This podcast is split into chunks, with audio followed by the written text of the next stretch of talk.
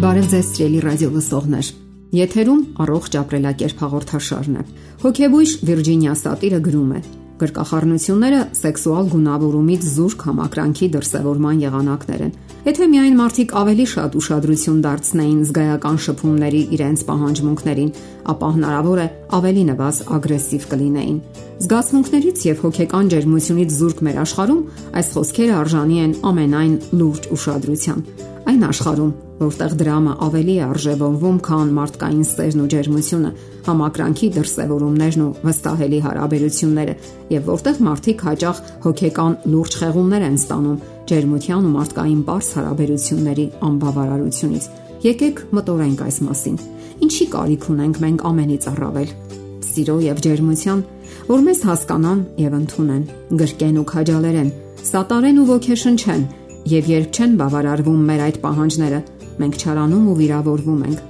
ապա անհետ-հետ արարքներ ենք թույլ տալիս, հաճախ էլ սխալ ու անդրամաբանական, եւ այդ բոլորը միայն այն պատճառով, որ ուշադրության արժանանանք։ Մարդկային հոգու պահանջմունքներից մեկը հպվելու եւ գրկելու գրկախառնության պահանջմունքն է որպիսի զգան միմյանց ներկայությունը։ Իհարկե, առանց բացասական երանգների եւ սեռական նկարտումների։ Հոկեբան Այդա Այլամազյանը այսպիսի համոզմունք է հայտնում. Հպումների փոքրիկ ուրախությունների յետևում թաքնված է աշխարհում մեր ներկայության մեծ ուրախությունը։ Իսկ որpիսի լինենք այստեղ եւ հիմա, մեզ անհրաժեշտ են զգայական ապրումներ։ Ցավոք, այսօր մենք մարմնի շարժումների ծայրահեղ անբավարարություն ենք զգում Արմինը համարյա թե դուրս է մղվել ժամանակակից մարդու կյանքից։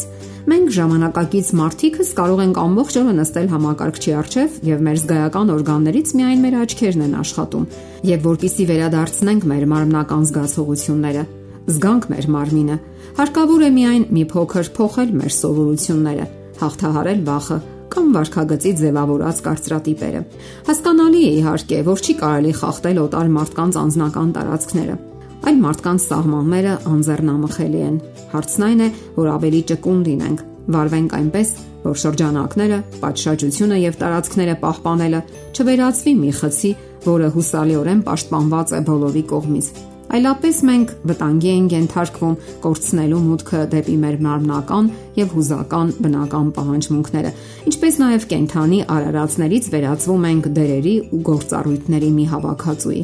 հարկավոր է զգալ կյանքի համը, բարի եւ լայն եւ նեղ իմաստով։ Պարզվել է օրինակ, որ ուտելիքը սննդային արարողակարգը օգնում է վերացնելու սթրեսը։ Իհարկե, ոչ շատ բարդ իրավիճակներում։ Ընկերական հավաքներում միայնակ ճաշելիս հարկավոր է զգալ ուտելիքի հմայքը, ուսումնասիրեք այն, ինչ ուտում եք։ Դուք երբևէ տեսել կամ զգացել եք նռան գեղեցկությունը։ Եթե ոչ, հեռացրեք կեղևը եւ զմայլվեք նրա հետաքրքիր կառուցվածքով, նաեւ գույներով եւ վերջում էլ համային որակներով կամ ծիրանը։ Իսկ միգուցե կիվին կարող է զարմացնել ձեզ իր ողջ հմայքով, խաղողը կամ հաղարջը, կամ էլ ծովային աղն ու յոդը իր մեջ ներծծած ֆեյխոյան։ Եվ վերջապես ինքներդ ուսումնասիրեք Աստծո ստեղծած մրգերի եւ բանջարեղենի ողջ տեսականին, վայելեք ըմբոշխնեք ամենայն մանրամասնությամբ։ Օգտագործեք այս գործընթացը կյանքի մնացած ոլորտներում։ Նկատեք կյանքի գույներն ու գեղեցկությունները իրենց ողջ բազմազանությամբ։ Նաև կարողացեք դիմադրել ձեզ պարտադրվող կարծրատիպերին։ Այսօր մեզ համարյա թե պարտադրում են մեր ապրելակերպն ու ոճը։ Ամեն ինչ մեզ են ներկայացնում այսպես կոչված աստղերի կյանքն ու կենսաձևը։ Նրանցից շատերը ընդհանրապես արժանի էլ չեն, որ մենք մտածենք իրենց մասին։ Նրանցից շատերը պարզապես ծաղրածուներ են եւ հիվանդ ու խեղված անznավորություններ։ Իսկ մի մասն էլ անբարոյական ու բարոյական սկզբունքները իրենց կյանքով ու վարվելակերպով մերժող անznավորություններ։ Նրանք պատրաստ են ամենաարտառոց արարքների, միայն թե մնան ուշադրության կենտրոնում։ Դա նրանց կենսաձևն է եւ գումար վաստակելու եղանակը։ Հարկավոր է մոռանալ նրանց մասին, մոռանալ գովազդները եւ այն ամենը, ինչ խոթում են մեր աչքը։ Մենք ապրում ենք մի աշխարհում, որտեղ պատրաստ են գովազդել ալկոհոլն ու ծխախոտը։ Ձեզ առաջարկում են բարկեր վերցնել բանկերից եւ մեկ ընդմիշտ թաղվել պարտքերի մեջ, ունենալ նոր կահույք, նոր մեքենա, երբինը դեռևս հիանալի վիճակում է։ Մի խափվեք եւ հասկացեք ձեզ Ճանաչեք ձեզ։ Գիտակցեք, թե ինչն է դուր գալիս ձեզ եւ ինչն է համապատասխանում ձեր որակներին ու աշխարհայացքին։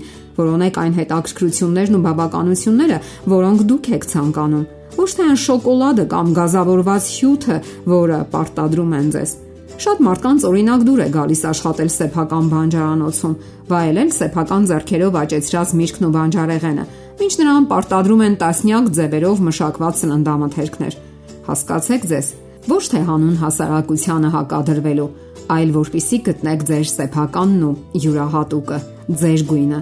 Այս բոլորը կնպաստի ձեր թե հոգեկան, թե ֆիզիկական հարմարավետությանն ու առողջությանը։ Եղեք առողջ։ Սիրելի ռադիոլսողներ, եթերում առողջ ապրելակերպ հաղորդաշարներ։ Ձեզ հետ է Գեղեցիկ Մարտիրոսյանը։ Ձեզ ուզող հարցերի համար կարող եք զանգահարել 093 00 63 27 կամ 094 93 55 77 հեռախոսահամարներով։